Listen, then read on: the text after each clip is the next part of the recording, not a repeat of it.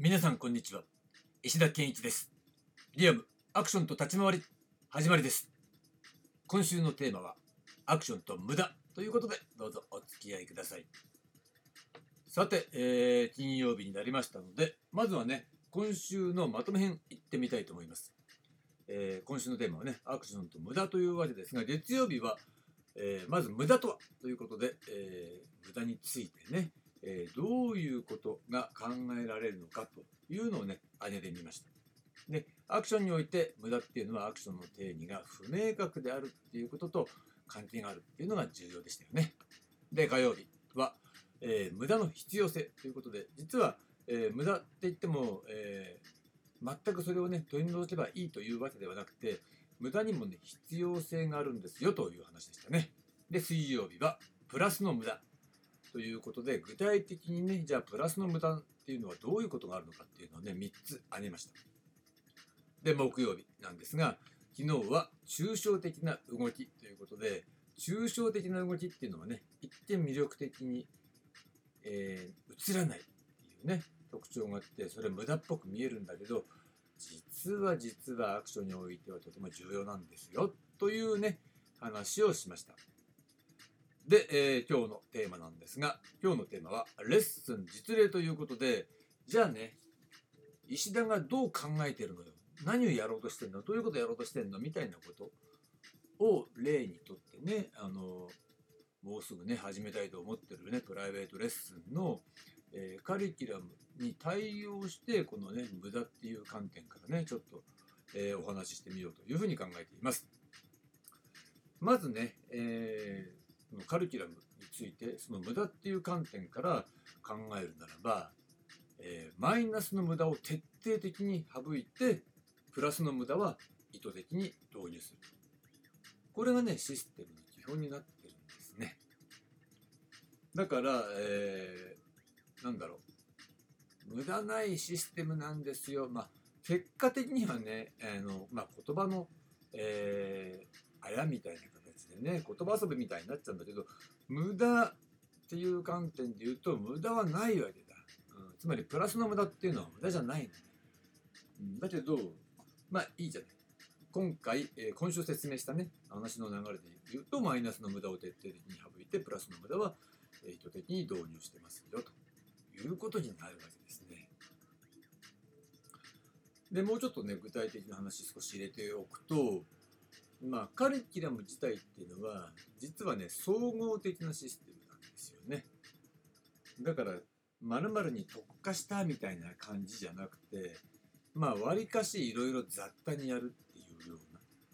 えー、形にあ、あえてなってるわけなんです。なんでかっていうと、まあ、これね、プラスの無駄効果を狙ってるわけなんだけど、実は、えー、まあ、作り手側から見るとね、作った人間からしてみると、やっぱりそれは、一段上の視点から見てるわけだから全部必要なことなんですよ。で全部つながりがあるのね。だけど初めてやる人にとっては、えー、ひょっとしたらそのつながりっていうのは見えないかもしれないということが、えー、一見無駄に見えるっていうか、えー、関連性が見えないままやってるっていうこ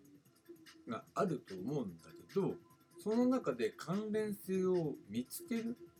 っていうことがある意味ね、えー、その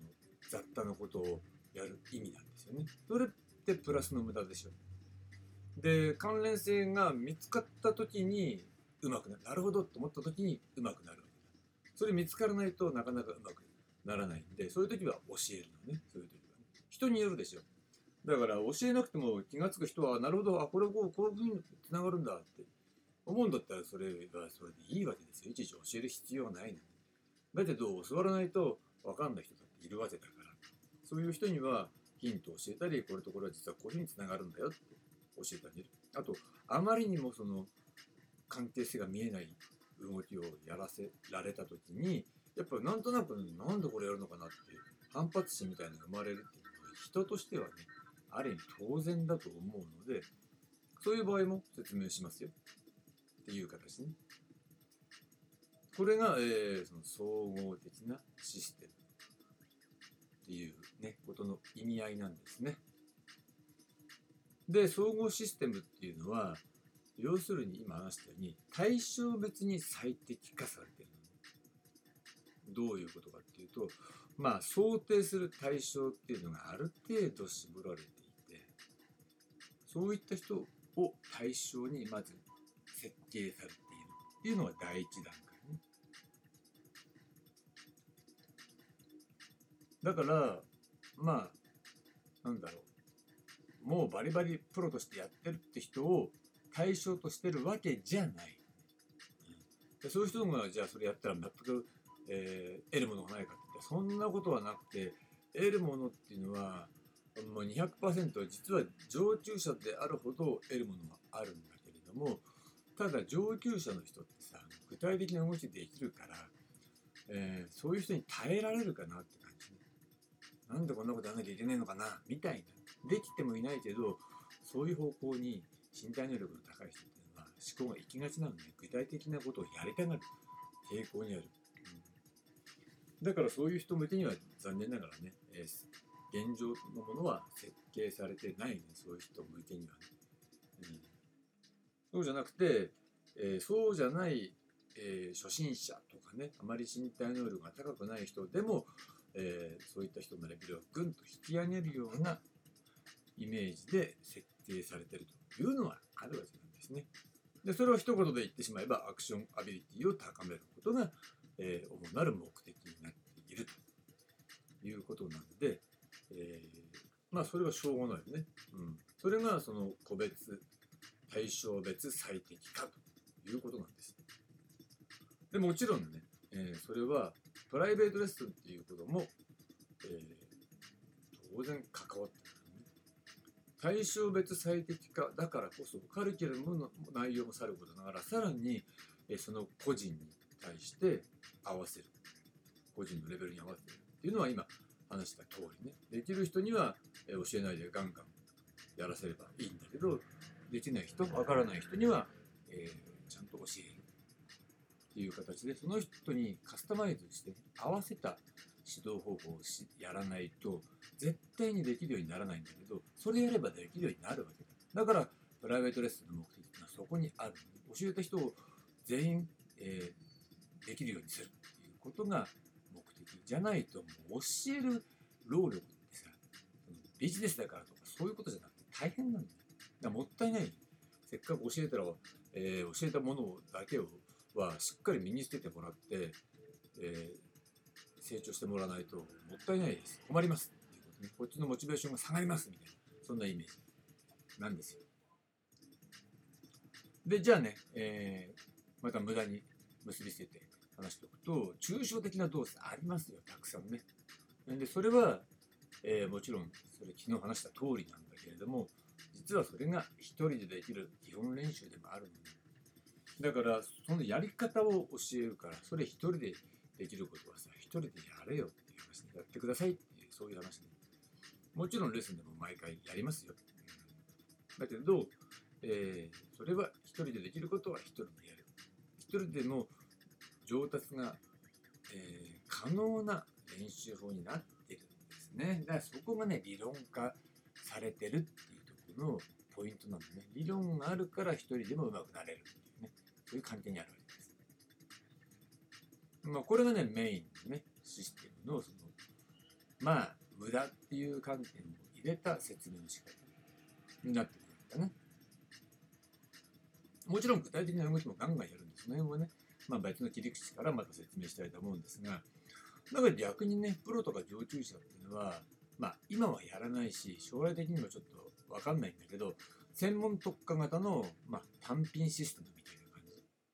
うん、それを個別にやるっていうような方向になってくと思うね。だから逆に総合システムじゃなくて、ある技術を、特定の技術っていうものをぐっと凝縮させて、それを集中的に身につけるっていうような練習法。うん、それを行うことで、まあ結果的にそれを、まあ、その技術ごとに、えー、設定して行うっていうことで、えー、個別に技術を身につけて、え、上達しながら他の技術との関係性っていうのはそれは自分の中でね身につけて、えー、関連つけてくださいっていうことね。そこをやることでまあ、プロ上級者っていうのは勝手に上手くなっていくっていう。まあそれだけ高度なことだからね、えー、あんまり高度なことっていうのはぐちゃぐちゃ言わない方がいい場合もあるんですっていうようなそんなイメージですが、まあ、今回はね、えー、それはすぐにはやらないっていうような方向になっていくと思います。ということでね、まあえー、今話したような仕組みっていうのは結局のところプライベートレッスンでしか実現不可能なのね。だから、えー、まあ教えたことを教えた、